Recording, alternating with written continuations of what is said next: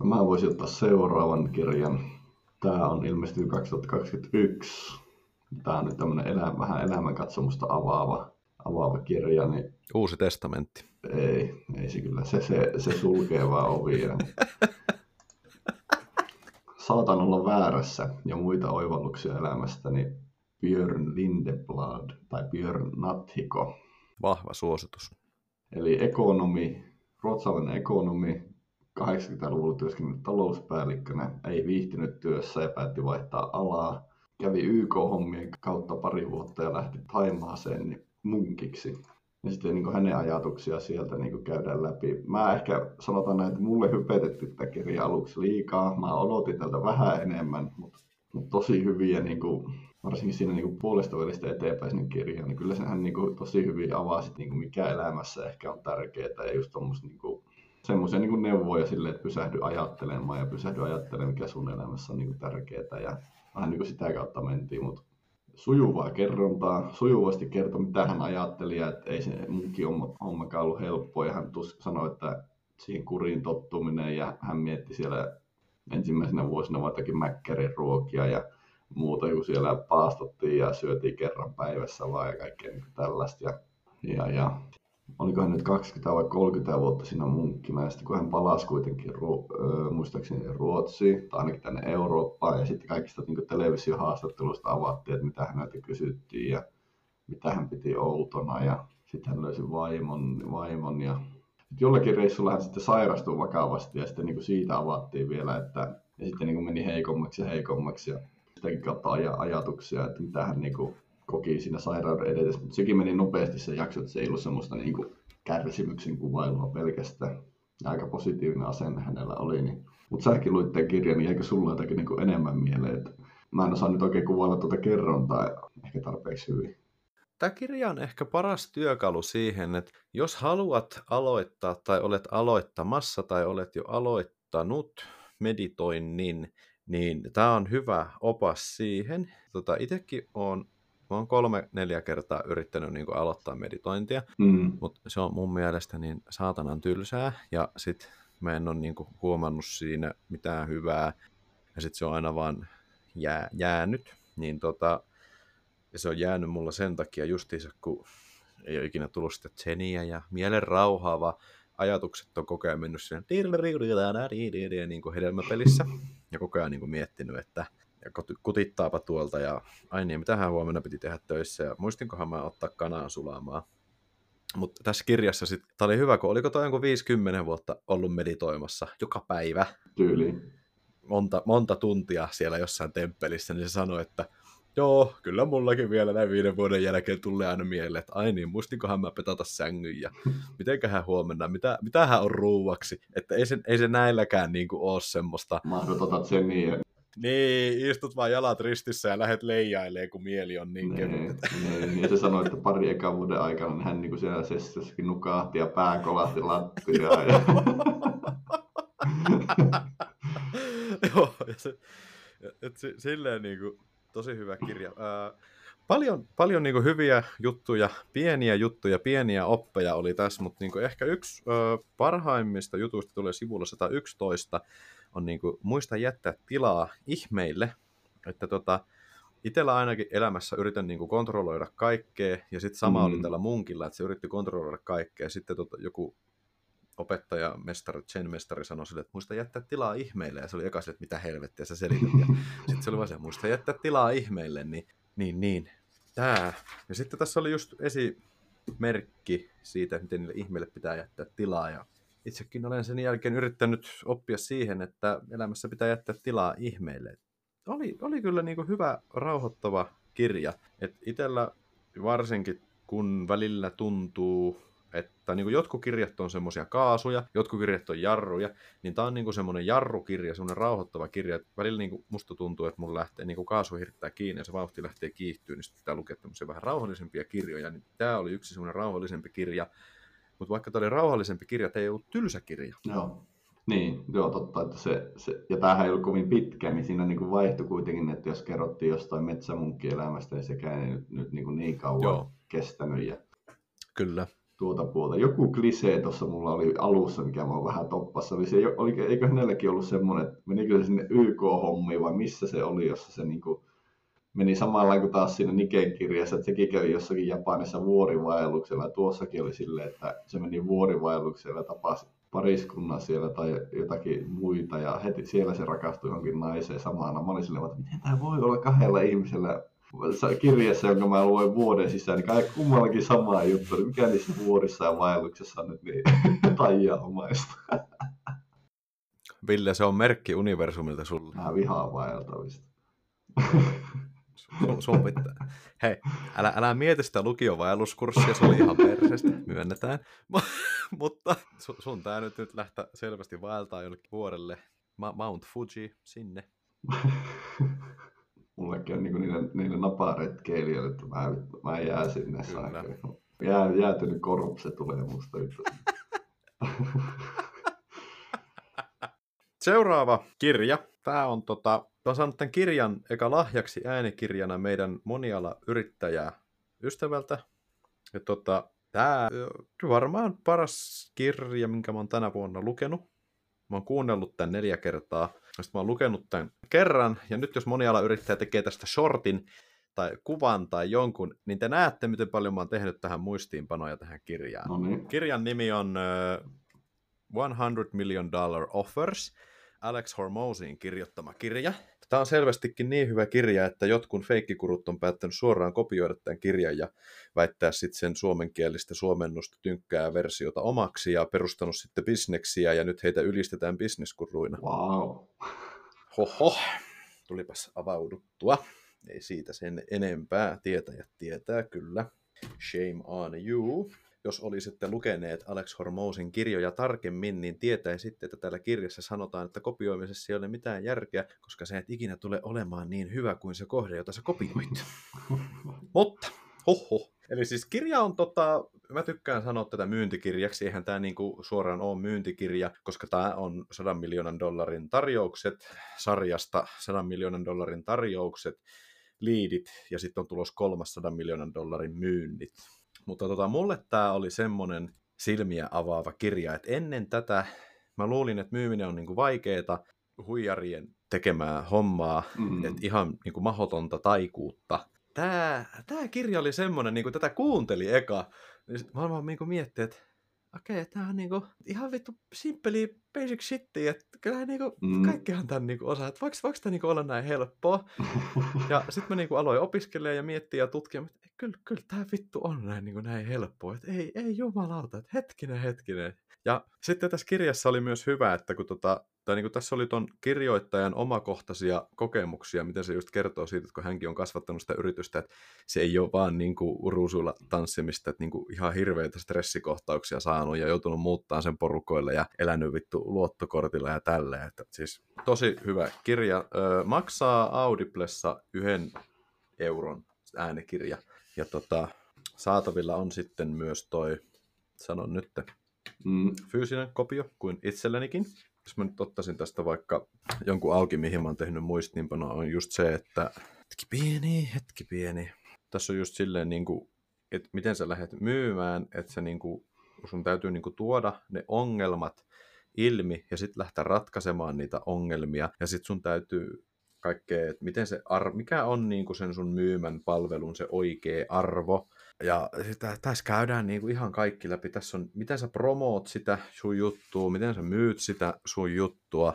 Ja tämäkin on tämmöinen kirja, että sä saat tänne niin kuin vetää keltakynällä melkein kaiken tästä sivusta. Tässä on niin paljon tätä asiaa, mutta tässä ei ole yhtään turhaa paskaa, tässä ei ole yhtään filleriä, tämä on tosi vapaa, tämmöinen kevyt, helppo sisäistä, tai niin kuin, että tästä voi kaiken Oho. sisäistä tästä kirjasta. No se on rare. Joo, ja sitten just tässä käydään niin kuin sitä läpi, että kannattaako sun niin kuin minkälaiselle, mitä sä myyt ja minkälaiselle markkina-alueelle sun kannattaa ensinnäkin lähteä, ja näin, että sä teet kerralla kaiken oikein. En voi mitään muuta kuin suositella tätä kirjaa. Ja sitten just se perusperiaate, että jos sä niin kuin taistelet sen kanssa, että sä teet niin kuin yhden myynnin, niin on paljon järkevämpää myydä jotain, mikä maksaa 10 tonnia, kuin että se maksaisi kympin. Se, se, on, se on yhtä vaikeeta, mutta ainut ero on siinä, että sun kannattaa myös se 10 tonnia maksava juttu sitten tuhat kertaa rikkaammalle. Niin, niinpä. Että asiakas vaan vaihtuu. Niin. Mutta se, että onko, toinen, onko se vaikeampi löytää, mutta se kirja varmasti antaa neuvoa siihenkin. On, ja sitten tässä niin kuin kaikki niin kuin tarjouksen kulma, kulmakivet ja tällä, ja just, että miten sä niin kuin luot sitä arvoa just sillä niin kuin, ja FOMOa, Mm. tai miten ihmiset mieltää sen arvon, niin kuin just se punaviinitutkimus, että tässäkin taas puhuttiin sit punaviinitutkimuksessa muun muassa, Mm. että sulla on niinku samaa viiniä, mutta sä kaadat niinku kolme eri lasia ja sanot, että nämä kaikki maksaa eri verran, ja sitten jengi on että tämä mikä maksaa eniten, niin tämä on parasta, no, tämä on kaikki samasta pullosta. Ja tässä on niinku teorioita, mutta sitten tässä annetaan tämmöisiä ihan käsin kosketeltavia, käytännöllisiä, konkreettisia esimerkkejä, miten nämä jutut toimii, että jopa minäkin ymmärsin nämä, ja sen takia mä sainkin tästä kirjasta niin paljon irti, kun tässä oli tämmöisiä oikeita konkreettisia esimerkkejä, että miten nämä hommat toimii, miten näitä käytetään, minkälaisia ne myyntipuheet on, minkälaisia ne tarjouspuheet on, minkälaisia ne mainokset on, miten sun täytyy myydä ja mainostaa ja tälleen, nimetä niitä sun tuotteita. No tuo on harvinaista, että kun antaa oikeasti niin kuin just niin kuin Joo. antaa, just niin kuin, että miten Joo. nimeät tuotteen. Että onko se Joo. miesten, onko se miesten joku Dödö, niin onko se se Metal Gear 3000 Super Oil vai mikä se on, niin, ja mille kohderyhmälle se on ja minkälainen se mainoksen täytyy olla. Kun nyt jos joku kysyisi multa, että mä alan myymään juomapulloja, niin minkälainen mainos mun pitää niille tehdä, niin ei mitään hajua, ei mitään hajua. Mm. Niin kuin yksi asia, mitä tämä kirja opettaa, on, että sulla täytyy ekalla sitä niin kuin ilmasta sisältöä, millä sä saat niin kuin suuren määrän asiakkaita tai niin kuin potentiaalisia asiakkaita, ja sitten sulla on jotain, mikä maksaa vähän, ja sitten sulla on jotain, mikä maksaa niin kuin tosi paljon. Okei, okay. no tervetuloa kuuntelemaan tätä podcastia, mikä on meidän ilmainen sisältö. Hehe. Siis joo, voin, voin suositella kaikille. Kuulostaa hyvältä. Menee lukulistalle. Tuommoisia kirjoja on harvassa, mitkä avaa niin kuin helposti ymmärrettävästi tuommoisia niin kuin, business- ja raha-asioita tai niin kuin, kertoo vielä tai sitten kertoo luontevasti niistä. Että, Kyllä. Et, tota, sanotaan näin, että sitten mä ostin vähän aika sitten tämmöisen öö, Tom Hopkinsin kirjan How to Master the Art of Selling.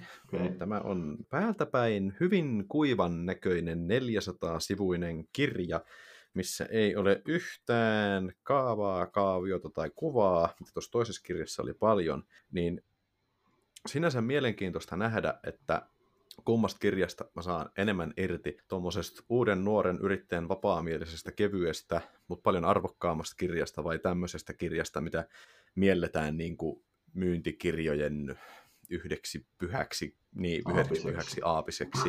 Ja sitten jos toi Alex Hormozin sisältö kiinnostaa lisää, niin siltä tuli just toi 100 miljoonan dollarin Liidit-kirja ulos. Se oli mun mielestä paljon huonompi kuin toi alkuperäinen, mutta, tai siis toi ensimmäinen, toi 100 miljoonan dollarin tarjoukset, mutta tehkää omat päätelmänne. No niin, hyviä vinkkejä. No sitten mä jatkan vielä tällä historian linjalla tai tämmöisellä, niin Robert Greeniltä. Tämä oli Aleksin Instasta bongattu lukusuositus, mikä vaikutti kiintoisalta. Eli Robert Greeniltä Valta.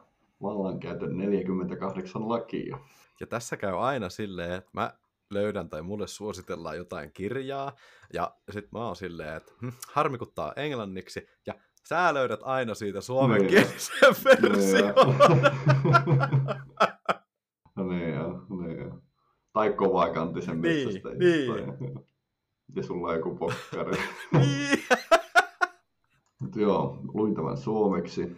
Ja niin kuin, ää, tässä käsitellään nuo kaikki 48 lakia ja kaikista on joku kaksi tai 2-4 historiallista esimerkkiä, että miten joku historiallinen oikea henkilö on käyttänyt sitä valtaa, Napoleon tai joku kirjailija tai varsinkin varsinkin sieltä Ranskasta oli niin tosi paljon näitä Napoleonin joku ministeri ja mitä kaikkea. Ja sitten niin antiikin Kiinasta. Mä en tiedä, mistä ne on löytänyt noin paljon antiikin Kiinan Joo. jotakin lähteitä. Että ju- just, ja ne, siellä just niitä sotapäälliköitä ja mitä, niin tähän väliin pitää sanoa, että Kiinan historia oli just semmoista, että Zhao Ming nousee valtaan ja yllättää 400 000 ihmistä vänisaa ja valta antaa tonne.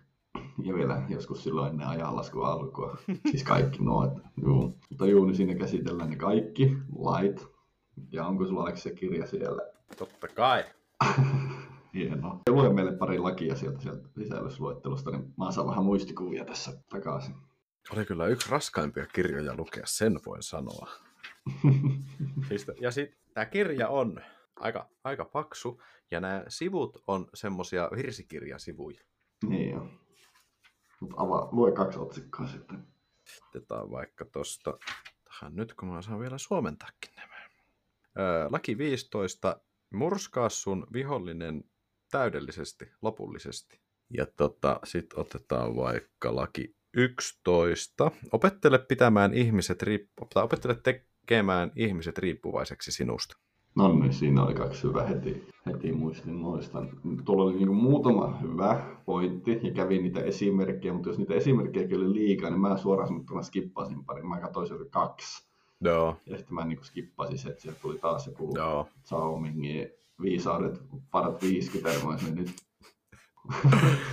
Noissa Kiina-esimerkkeissä oli rasittava, kun ne nimet oli justiinsa tolle oli Zhao Ming ja sitten oli Ming Zhao ja Zui Zheng ja Zheng Zui. Niin, niin sitten, se, sitten kun se saattoi se tarina olla semmoista kaksi sivua pitkä, sitten sä olit sinne, että Zhao Ming meni serkkunsa kanssa tuohon valtioon, mitä ei ollut olemassa 2000 vuotta. Sitten oli silleen, niin kuka tää kaveri?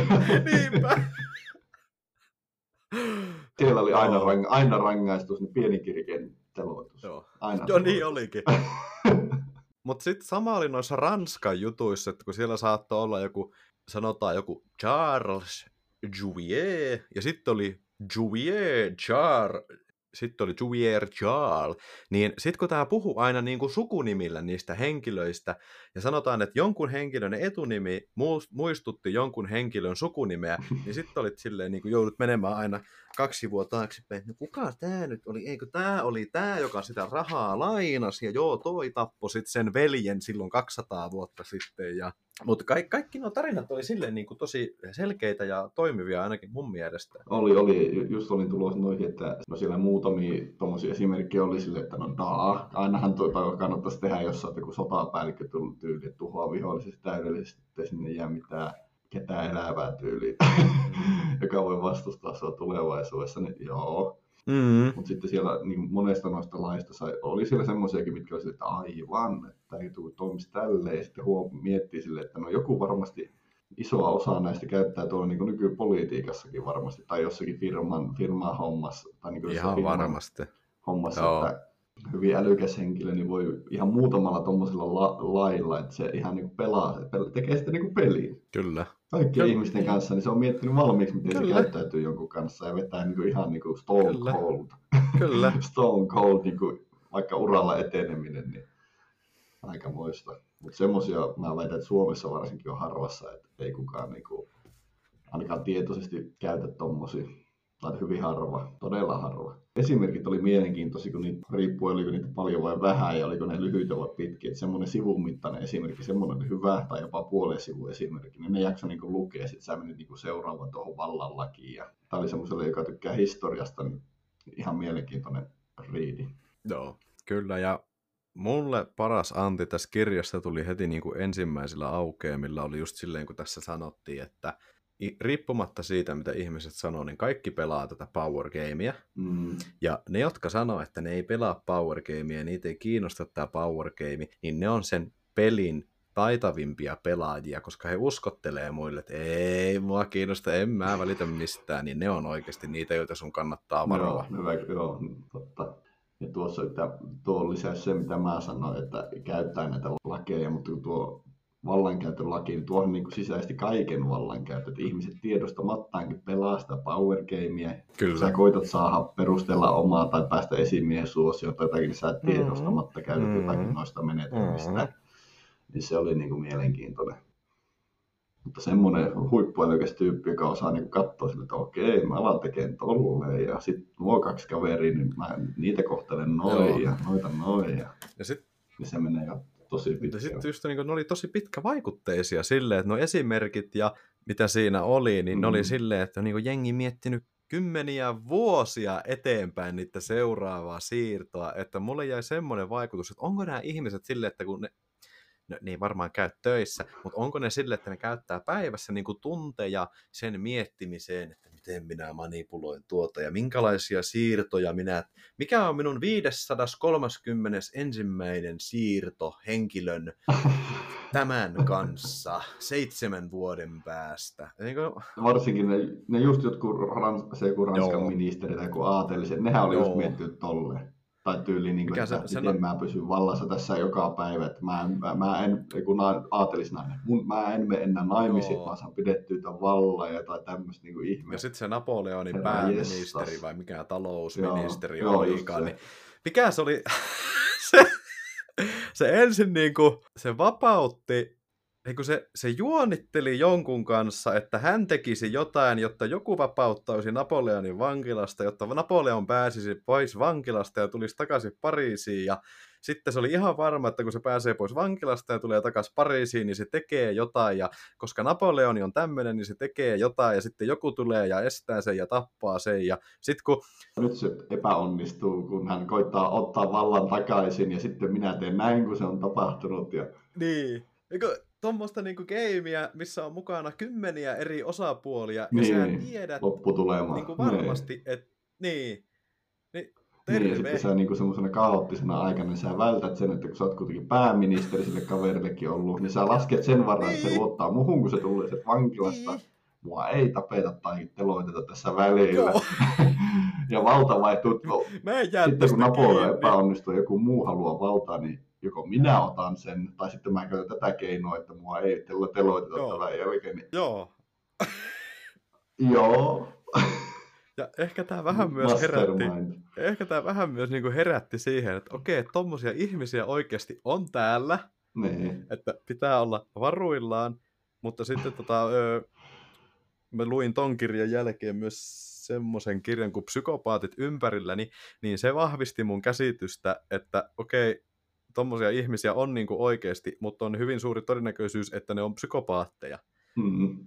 Ja sitten tota, hyvä, ja hyvä sarja aiheeseen liittyen on toi Pahan värit. En muista, missä palvelussa se oli. Mutta siis tota, kertoo, käsittelee niinku psykopaatteja. Niin kuin noi psykopaatit on alkanut ehkä viimeisen kahden vuoden aikana kiinnostaa enemmän. Mutta niinku just toi niinku power game ja psykopaatit liittyy mun mielestä tosi vahvasti yhteen. Mm. Ja tota, Joo, se oli niinku pelottavaa. Ja sitten mitä se yksi kirja, Paha valta, kertoi kanssa, että kun ne, ne, saa sitä valtaa helposti, kun niiden se mieli ja jano on niin vahva, että mm. Joo. monet ei jaksa vahvistaa ja sitten ne esittää mm. niin uskottavasti ja bla bla. Niin, niin on se niinku pelottavaa, että Kyllä. poliittinen kenttä tai muu, niin siellä niitä todennäköisesti on vähän enemmän. Kyllä. Ja sitten, että semmoisen tyypin päätös niin voi niinku niin satoja Kyllä. tai tuhansia elämäänkin vaikuttaa jossakin kriisitilanteessa, niin herra jestas. Niin, älä muuta sano. Oho. Olisiko siinä tämän viikon kirjat? Siinä on tämän viikon kirjat tota, no, tässä kirjakorneelissa ja näitä tulee lisää. Koitetaan poimia parhaat, mitä ollaan saatu luettua. Ja... Kyllä. Ja kaikki jaksossa mainitut kirjat tullaan laittaa tuonne podcastin kuvaukseen. Eli jos tuot pyöräilemässä, ajamassa, tekemässä töitä, niin ei tarvi alkaa räplää puhelinta, ottaa hanskaa pois kädestä. Voitte sitten, tota, kun menette kahville, niin ottaa nuo kirjat tuolta ja laittaa hyvien kirjojen listalle itsellenne. Kiitos kaikille kuulijoille seurasta ja palataan ensi viikolla. Kiitos.